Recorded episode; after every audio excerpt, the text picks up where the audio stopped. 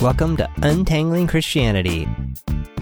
On this show, John and Gregg attempt to diffuse destructive ideologies, unsnarl confused ideas, consider love and truth in Christianity.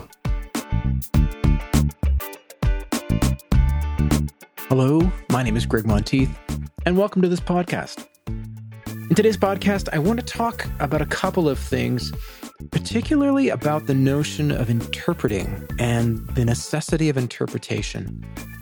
This is something that, uh, on the one hand, I, I guess I would have thought that the amount of time that John and I have spent talking about interpretation would have probably been more than enough time to cover off on all the various aspects of this topic.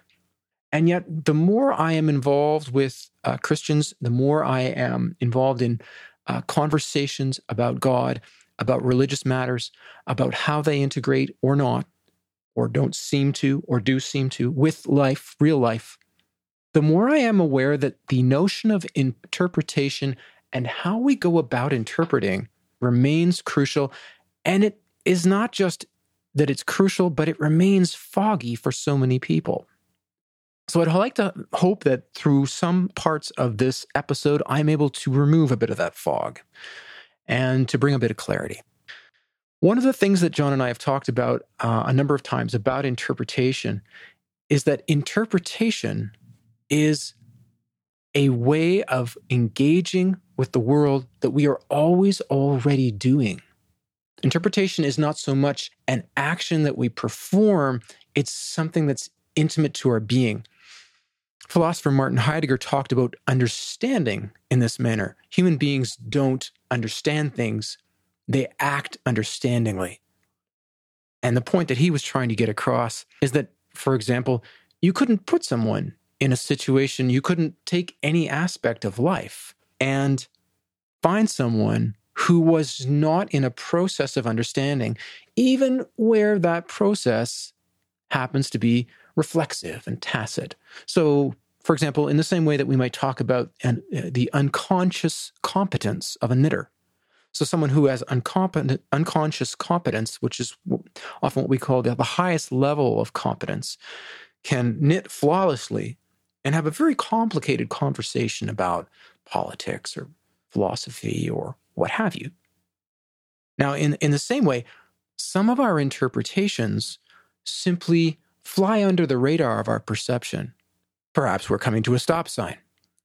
You have interpreted that sign, you understand it means stop, and you act accordingly. It's not something that you bring to consciousness and you have to kind of walk yourself through the steps. Now, if you're a new driver, many of the things that for seasoned drivers are simply unconsciously competent or represent unconscious competencies are new. They have to be kind of rehearsed, gone over, made explicit. Now, there are other things that we do where we are always in a process of being aware of that interpretive context and acting to interpret, to fulfill that context, to bring an understanding. When we're talking about the Bible, uh, there are a number of things to think about in terms of interpretation. There's the text itself, the fact that it's a translation, the fact that it's an ancient text. There's the notion of to whom it was written, and the expectations that seem to accompany the writing. Um, if we have any feedback later on, from let's say that we have we have two letters maybe going out to a particular community. And does the second letter have uh, eh, give any sense of eh, any feedback or any uh, reply or what have you related to the first letter? Interpretation is very much if you like like real estate. There are if you will three laws of real estate location location location. Interpretation is exactly the same thing. Context context context so if we're talking about textual interpretation, words indicate, sentences mean. Words indicate tree, desk, house. They indicate something, but they don't mean something. Not until I put the word in the context of a sentence does it have meaning. The tree beside the house nearly fell over. Then I understand something rather than simply being having my attention drawn to something, having something indicated for me. So we might talk about the context, let's say, we'll talk about biblical interpretation, the context of a word within a verse, the context of a verse within a chapter. And then, you know, we can keep expanding. We can talk about the co-text, the text around on either side, and helping ourselves to understand, assisting with understanding on the basis of knowing the value of the contextual components surrounding the particular area that we might be looking to interpret. Another helpful piece to keep in mind is this idea of truth claims and truth values. So we might be reading something, you might be reading something in a biblical text, and something is stated that something is the case. Maybe let's say that, that Jesus is the Son of God. That's a truth claim. Now, often what, what tends to happen with Christians and problems with interpretations arise here. On the one hand, someone might read that text and say, that's ridiculous. It can't possibly mean that.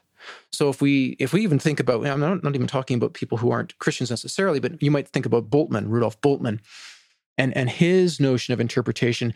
He began, let's say, with the idea that certain things clearly aren't the case. Jesus clearly isn't the Son of God. This or that miraculous event clearly didn't happen. We know those things don't happen. Therefore, what do they mean? Now, that's one extreme. The other extreme is to conflate or unnecessarily merge truth claims and truth values. So when it says Jesus is the Son of God, that's not only a statement, it's the proof for the statement. Now, either one of those extremes is, is enormously problematic, right? To rule out of bounds single historical actions is, well, I, I wasn't there at the time. I haven't been, I haven't, uh, my, my, the span of my years is rather limited. So if I'm to say that a unique action did not take place sometime in the historical past, I'm making a claim that's beyond my knowledge. It's beyond my knowledge. It's beyond my, my or any logic. To say that it's unlikely, to say that I don't believe it happened, to say that I can't see how it happened, those things all make sense. Now, I'm not making those claims relative to the uh, idea that Jesus is the Son of God. Some other people might. But the idea that it, that can't possibly be the case, I believe that's excluded. I can't know that.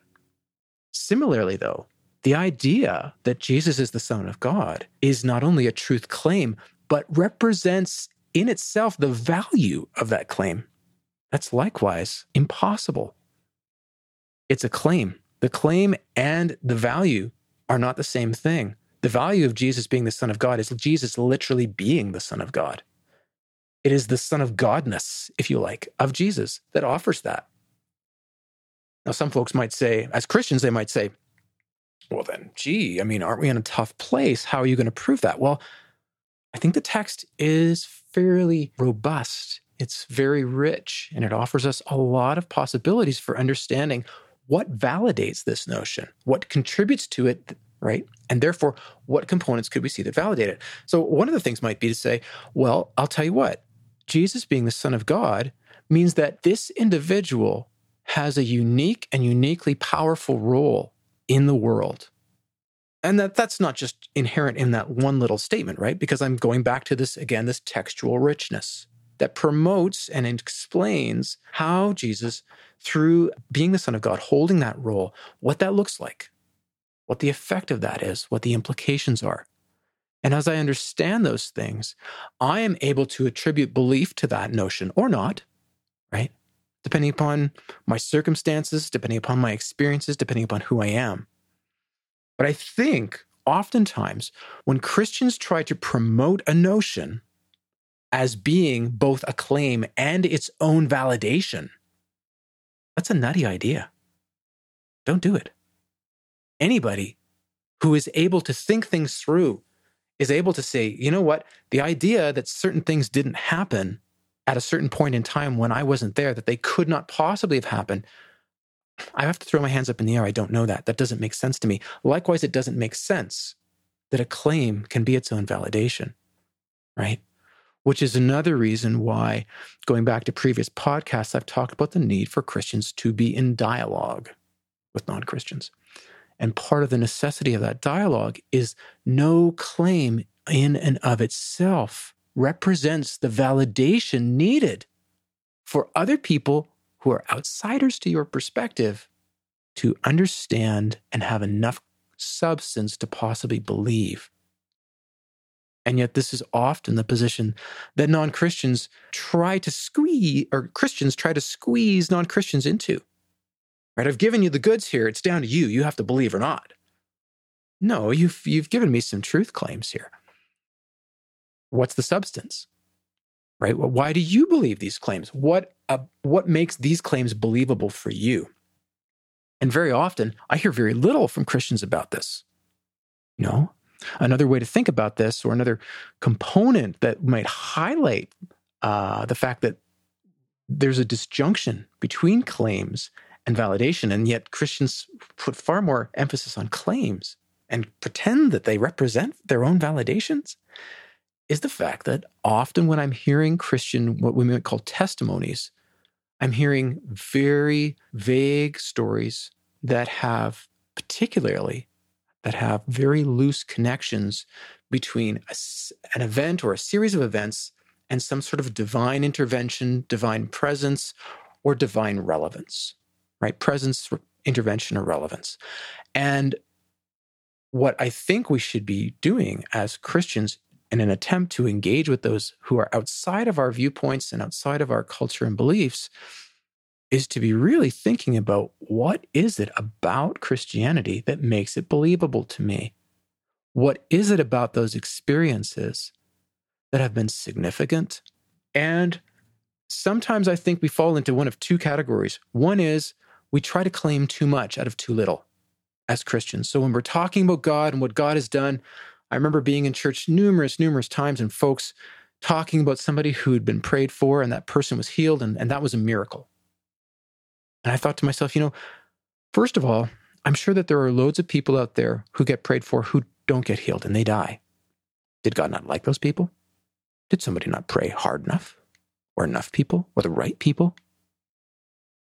Get into some really, really tricky, thorny ground here if we start going in that direction. But the idea that such events represent divine intervention rather than that person got better. Those five people in that ward that day had that same operation. Four of them got better. Four of them had the same surgeon. One of them had a different surgeon. Does it mean that the one who had the other surgeon didn't get prayed for enough? Or does it mean the other surgeon wasn't quite as good? Or does it mean that the person's situation was more complex or more edgy, more sketchy in terms of their ability? Are they older and less virile to return to health? Very difficult questions, right? But to try to claim too much out of too little, problematic. The other piece which I often see is that Christians, if there is substance to their to their their perspective, part of the idea of testimony, it's not like this whole sort of uh, legal, the legal context, let's say, where you are recounting events and you're sort of putting out what you see. The other component in this comes right back to this whole idea that we're start we're talking about here in this podcast is that you are offering your interpretation and the reasons why your interpretation is the best and no other interpretation will do. This involves a tremendous amount of reflection, of thought, it often involves Christians being willing to put their experiences, if you will, in the dock, to put them up on trial and say, you know, here's what happened. Here's what I make of it, right? So interpretation could be very much thought of as what do you make of something? Here's what I've made of it, and getting feedback from people. And I know in my own situation, I explained to my mentor why I had become a Christian. And he had a lot of questions. He had some doubts. He had some, yeah, some misgivings about some of my interpretations. I ended up writing about 20,000 words back to him. Now, that's a pretty extreme situation. And it was part of what I was doing at the time, right? Was going through this kind of autobiographical phase. And so this very much fit in. But what I find is that Christians have not, most by and large, they have not taken that step. If they're talking about something, they're simply laying out these events and saying kind of at the end and then and then a kind of full colon and then God or God did it or God was responsible without in any way like eh, helping the listener not only understand the link but be convinced by the link because that's part of what's supposed to be happening So if this were a, a short story or what have you, I'd be lost. It wouldn't make sense to me. Why are you saying, I mean, you said these things and then all of a sudden you're bringing God in in this kind of strange way or this unexpected way or this unconvincing way? And I think this is precisely what Christians don't want to do. So this both notions uh, making too much of too little and just stringing along ideas or events or purported facts without offering our own interpretations and our reasons for interpreting the matter that way and not another way. So, interpretation is extremely important. And as I've just hinted here or just mentioned when I'm talking about this idea of, if you like, quote unquote, testimony in Christian, uh, in a Christian context, interpretation is not simply textual. Interpretation involves how we understand and what we make of our experiences.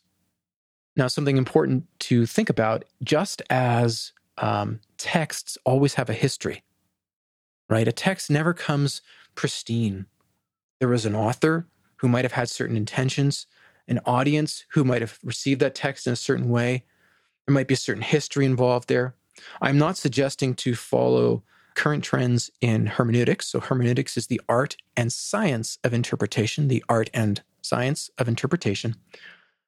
I'm not going to follow some of the more current, sort of mid early 2000s views in hermeneutics and say that authorial intention is the be all and end all. I, I don't believe that. And specifically, I believe that authorial intention is definitely indexed to the genre of whatever written matter you're reading. So uh, if it's a personal letter, if you're reading a personal letter and trying to understand it, most times the author of that letter is saying something to you or saying to something to the recipient or recipients, and that's a pretty big deal. Their intention, in other words, is pretty focal to the message they're communicating. The idea that a story is likewise guided by or should likewise be oriented around the author's intention, that for me is a far, far less certain notion. That, that seems kind of sketchy to me. So, in any event, there are a number of components that go into our ability to interpret various situations. And of course, one of the things that we're we're really interpreting is our own story. Now, this is a pretty massive piece, and I think within Christian culture, massively misunderstood.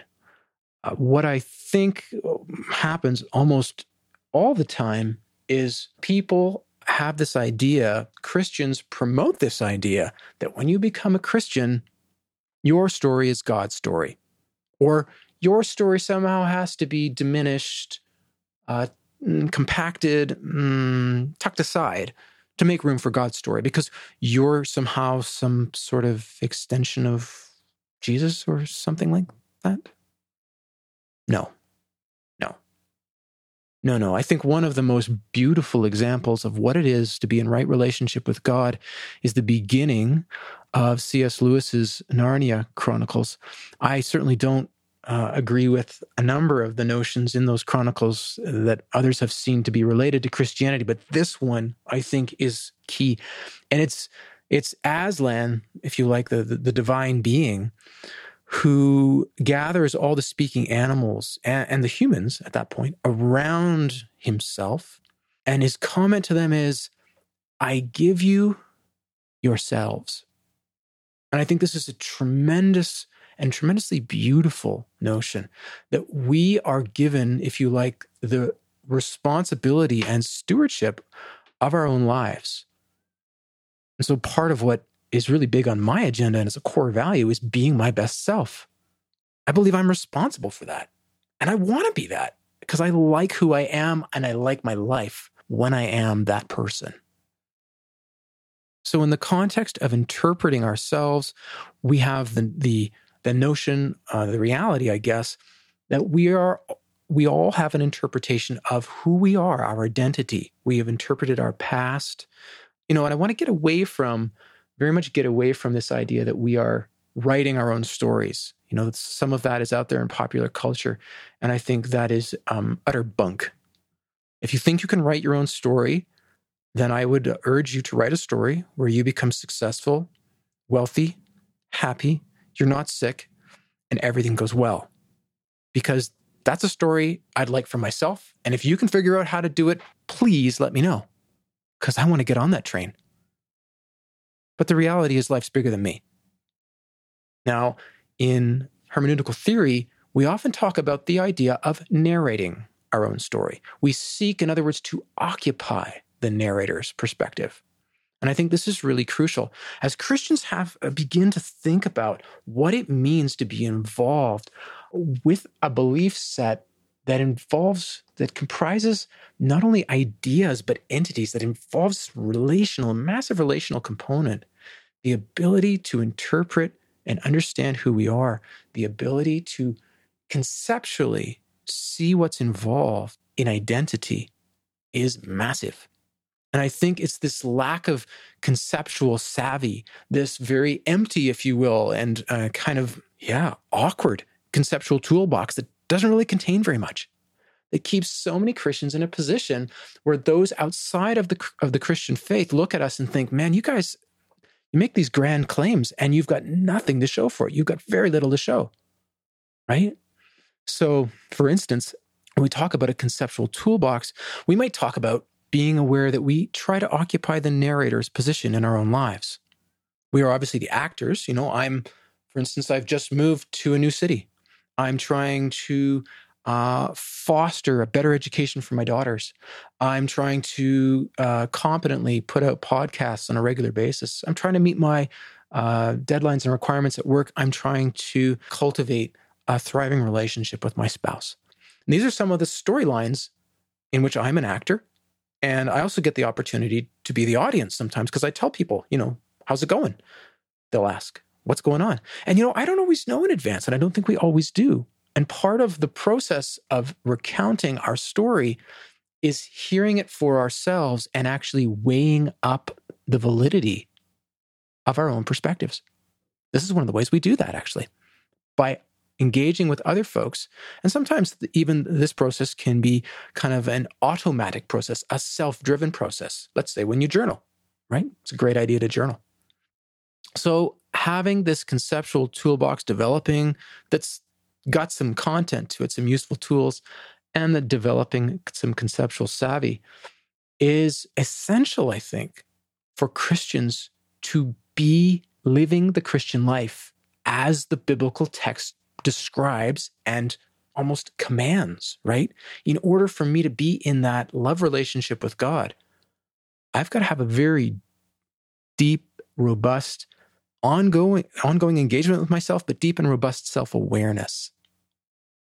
And of course, the other component that I, I, get when I recount to someone what happened. So uh, I might tell somebody, how, you know, how it's going with my move to this new city, I might do something much more elaborate and precise and present to my mentor uh, 20,000 words on why I became a Christian, what these series of events meant to me, how I saw God interacting or present, what the decision sets were for me, and why I chose what I chose, and why I think that the way I'm defining it and the way I'm interpreting it are the right ways and none other these are also opportunities to get feedback, right? And the more we are open to the notion that feedback's really healthy and valuable, and the more we begin to court, if you will, knowledgeable, learned, competent sources of feedback,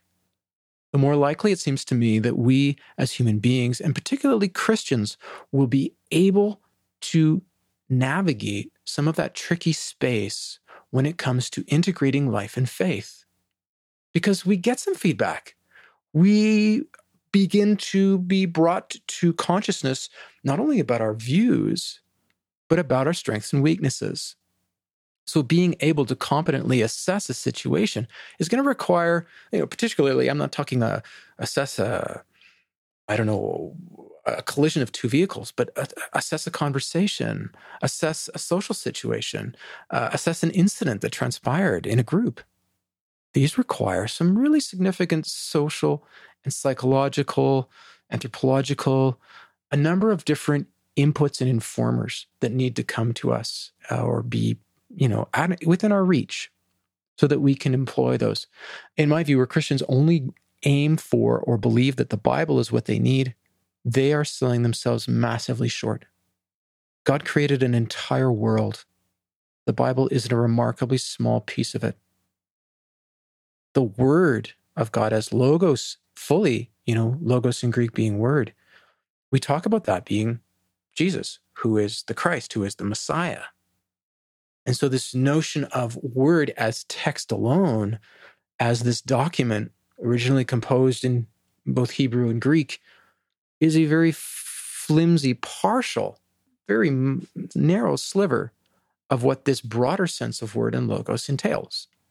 And I think we need to keep that in mind as well. It will keep us from, if you like, I think, idolizing the biblical text and allowing the biblical text somehow to take the place of not only God, but our own investigated awareness of ourselves and the role and the co partnership, sort of collaborative space that we are to be occupying along with God.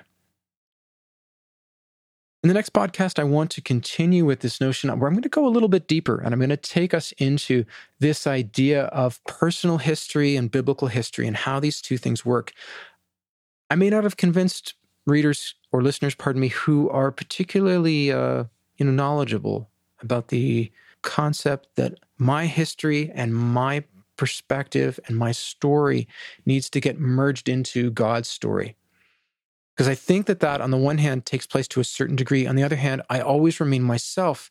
My story always remains valuable. And those two histories need to be formulated. The relationship needs to be formulated in a way that does justice to both, not as a sort of sense of fairness, but again, on the level of integration. What's it like in real life? Because we can make, as Christians, all the lofty claims we want. But when real life shows our claims to be false or just inaccurate, well, you're actually you're worse off than bef- before you started. So we want to avoid that.